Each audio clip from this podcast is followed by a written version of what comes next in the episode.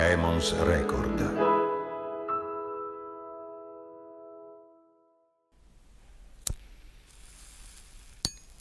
Love Supreme. La musica di John Coltrane traccia leggeri arabeschi nell'aria fumosa. Il suono compone e scompone immagini dalla spiritualità straordinaria, mentre il genio di Hamlet, Carolina del Nord, soffia dentro il suo sassofono tenendo gli occhi chiusi, senza nessuno sforzo apparente.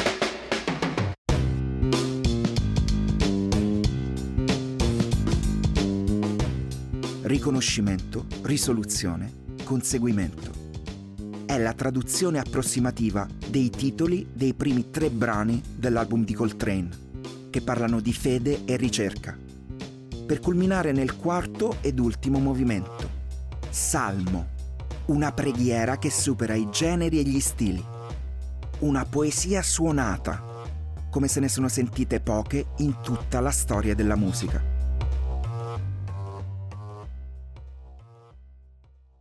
I critici parleranno di un disco perfetto, di un capolavoro che ancora oggi, tanti decenni dopo la sua uscita, nel 65, viene considerato uno dei progetti più belli e intensi di sempre. Addirittura negli Stati Uniti, questo messaggio di misticismo e rinascita dà vita a una vera e propria chiesa, che annovera Coltrane tra i propri santi e ne espone l'icona vicino a quella di Cristo e della Vergine Maria, in mezzo all'incenso e alle candele accese. Qui però non siamo negli Stati Uniti, bensì a Milano. E se suona Coltrane ovviamente non è oggi, ma parecchi decenni fa. Il locale si chiama Derby Club, perché si trova a due passi dall'ippodromo. E tra il pubblico non sembra ci siano troppi asceti e mistici pronti a santificare il sassofonista bottiglie di champagne, belle signore ingioiellate e un sacco di personaggi altrettanto ben vestiti che hanno la faccia conosciuta e l'aria di chi la sa lunga. Calciatori? Artisti? Politici? O criminali ricercati, di quelli così pericolosi che hanno la foto segnaletica sul giornale. Comunque sia, tutti stanno davvero attenti e silenziosi, come in chiesa. L'emozione è fortissima. Appena l'ultima nota si spegne, la sala rimane in un interminabile momento di silenzio assorto, prima di esplodere in un fortissimo applauso. È la magia della musica, è la magia del sassofono di John Coltrane. Io sono Kento e questo è Illegale, il podcast che racconta la controcultura delle nostre città. Accanto a voi, a pochi metri dalle arterie dove scorre il traffico, dalle case, dai luoghi di lavoro, vive e respira un organismo ribelle, fatto di creatività e rifiuto delle convenzioni. Illegale è un podcast prodotto da Emons Record. Puntata 8. Derby Club. Torniamo ancora indietro. È la fine degli anni 50 quando un signore di nome Gianni Bongiovanni, detto il Bongio, e sua moglie Angela decidono di aprire un ristorante a via Monterosa, all'interno di un'elegante palazzina Liberty di Milano. L'edificio è molto bello, la zona a quei tempi così così. Viene considerato un quartiere fuori mano e nonostante tutto l'impegno dei proprietari il fatturato stenta a decollare. Il Bongio è un tipo tenace, non accetta il fallimento. Pensa, ripensa, si guarda intorno. Milano è viva in quel periodo succedono un sacco di cose. Nuovi generi musicali si affacciano anche in Italia e chiedono spazi per suonare dal vivo. Qualche anno prima, il primo festival rock italiano si è tenuto nell'improbabile scenario del Palaghiaccio ed è stato vinto, indovinate un po', da un gruppo che si chiama Rock Boys e in cui suonano insieme Celentano, Gabber, Iannacci e Luigi Tenco. Cambia anche la comicità dal vivo, che nessuno chiama ancora stand-up comedy, ma che andrà ad anticipare tutte le tendenze e i successi dei decenni successivi, fino ai giorni nostri. I locali notturni esistono, ma insomma, molti di loro hanno servizi di bassa qualità e, come dire, sono basati su un tipo di intrattenimento dal vivo diverso, Certo, non tutto è donnine nude, esistono luoghi raffinati e visionari come il Nebbia Club e il Santa Tecla. Ma sono giusto un paio e il Bongio decide che sì, la strada è proprio quella, musica e comicità. Il Nebbia Club non prende il suo nome dalla tipica foschia meneghina, ma da Franco Nebbia, leggendario artista poliedrico che passerà alla storia come uno dei creatori del moderno cabaret italiano. Il Bongio decide di fare una cosa del genere.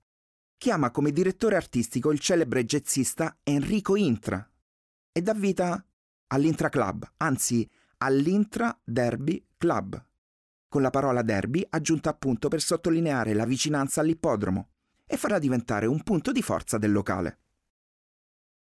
Le cose piano piano iniziano a cambiare per il meglio e cambiano così tanto che quando Intra se ne va e il locale inizia a chiamarsi semplicemente Derby Club, è già uno dei palchi più famosi e più ambiti da parte degli artisti della città.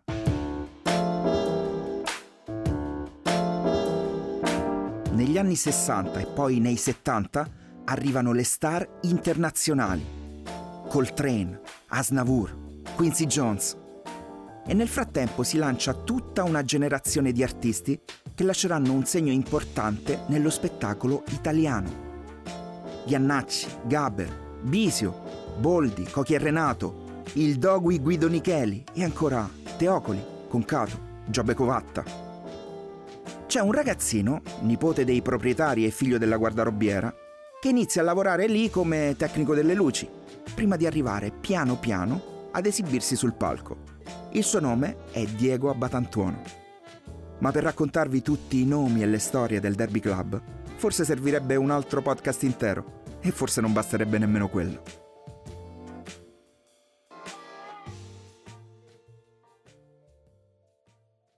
La cosa strana, leggendo le cronache dell'epoca e guardando qualche vecchio filmato sgranato, è che sembra che la platea a volte fosse più fotografata delle esibizioni. Cosa strana fino a quando, come vi dicevo prima, non vai a vedere da chi era composto il pubblico. Il pallone d'oro Gianni Rivera, l'uomo più veloce al mondo Pietro Mennea, e poi Mina, Enzo Tortora, Mike Bongiorno, Mastroianni, Streller. Seduti non troppo distanti tra loro i miliardari come Charlie Krupp e i leggendari criminali come Francis Turatello o Giuseppe Antonio Doto, detto Joe Adonis boss della famiglia genovese espulso dagli Stati Uniti, e grande appassionato di musica, al punto che sogna di sostituire il Festival di Sanremo con uno diretto da lui. Un discorso a parte lo merita Luciano Lutring, detto il solista del Mitra perché è solito nascondere l'arma in una custodia da violino. La sua presenza al derby, immancabilmente in compagnia di parecchie bottiglie di champagne, e della bellissima modella nota come Yvonne Candy è così palese e plateale che, si racconta, la polizia tenta di arrestarlo sul posto e lui è costretto a scappare dalla finestra, non prima ovviamente, di aver finito di bere il suo calice di bollicine.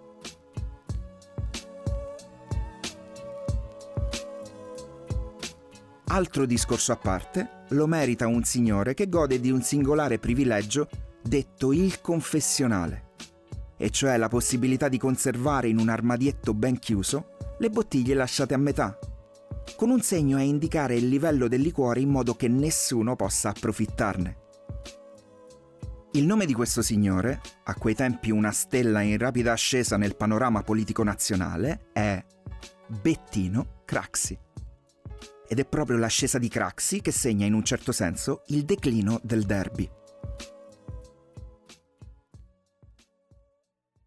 Sono gli anni Ottanta.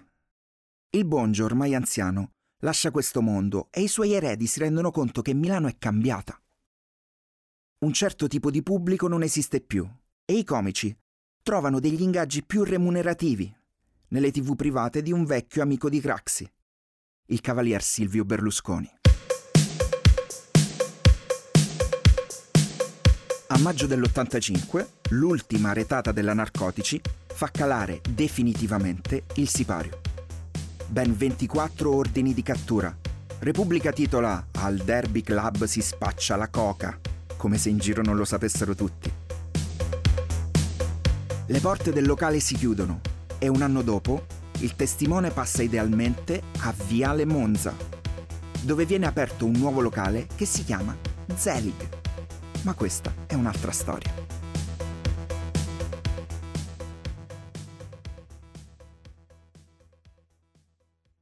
Voi restate con me nel silenzio di via Monte Rosa 84, dove la quiete e l'umidità invadono le sale un tempo popolate di risate, musica e donne eleganti. La zona non è più considerata una periferia indesiderabile, anzi. Dove c'era la vecchia fabbrica dell'Isotta Fraschini, conosciuta per la produzione di lussuose automobili, ora c'è una sede del Sole 24 ore. E poi hotel eleganti, concessionari di auto di lusso, edifici di vetro e acciaio che comunque non stonano con l'architettura aggraziata delle palazzine Liberty superstiti. Milan dis e Milan fa, L'attività ferve dovunque in zona, tranne che tra le mura dell'ex Derby Club, che resta muto e buio mentre il millennio cambia e gli anni di Coltrane, ma anche quelli di Craxi, smettono di essere cronaca per diventare storia. Se quelle mura avessero uno spirito, se il genius loci potesse parlare, vorrei chiedergli che cosa ha pensato quando, a maggio del 2001, un gruppo di ragazzi e ragazze molto giovani, per la maggior parte studenti delle superiori, ha spaccato i lucchetti arrugginiti e per la prima volta dopo anni ha fatto entrare voce e luce tra le pareti decrepite.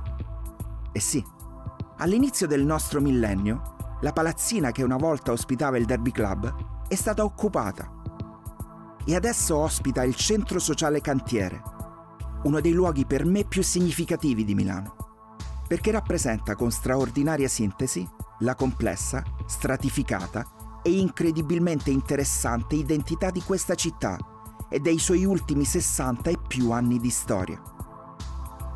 Uno spazio comune, libero e ribelle in continuo movimento. Un centro sociale di fronte al sole 24 ore dove molto spesso anche i giornalisti in pausa pranzo si avventurano a prendere un libro in prestito presso la biblioteca autogestita o a farsi una birretta alla taverna sociale. Un palco che ha ospitato Asnavour e su cui nel mio piccolo sono salito anch'io, molti anni dopo.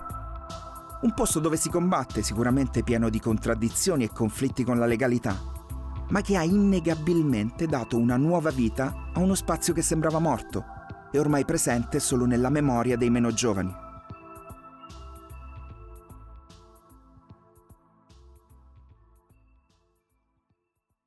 Cochi Ponzoni e Renato Pozzetto, in occasione del decimo anniversario dell'occupazione, hanno riformato la storica coppia e sono tornati ad esibirsi qui, dove si erano formati. La sera dopo abbiamo fatto il mio concerto. Rispetto ad altri centri sociali culturalmente attivi, il cantiere non si occupa solo di promuovere arte e cultura indipendente, ma anche del problema abitativo e dalla sua costola che è nato nel 2013 in piazza Stuparic l'SMS, Spazio di Mutuo Soccorso. Occupazione di uno spazio abbandonato da decenni, trasformato in residenze per famiglie, ma anche palestra di box, università popolare, spazio per bambini e mille altri progetti per la collettività e il quartiere. Il cantiere, lo abbiamo detto, dal 2001 si trova nel suo villino di via Monterosa, di fronte alla sede del Sole 24 Ore progettata da Renzo Piano. Qui si mangiano cose buonissime, si ascoltano concerti e seminari, si presentano libri, si fa politica attiva e si respira la sua storia. Non so esattamente ciò che sto cercando, diceva Coltrane. Qualcosa che non è stato ancora suonato. Non so che cos'è. So che lo sentirò nel momento in cui me ne impossesserò, ma anche allora continuerò a cercare.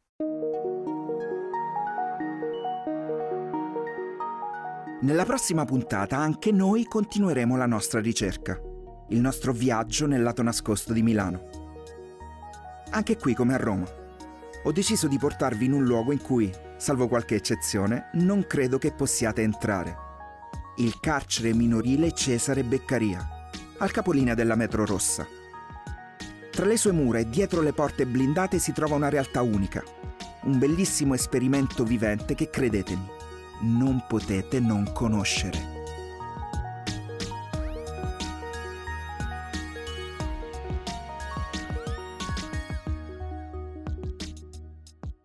Avete ascoltato Illegale di Francesco Kento Carlo, un podcast prodotto da Emons Record. Regia Caterina Bocchetti e Maria Saracino. Studio di registrazione LRS Recording Studio, Roma. Supervisione editoriale Caterina Bocchetti, Paolo Girella e Maria Saracino. Montaggio e post-produzione Fiammetta Castagnini, sigla di Matt Simon.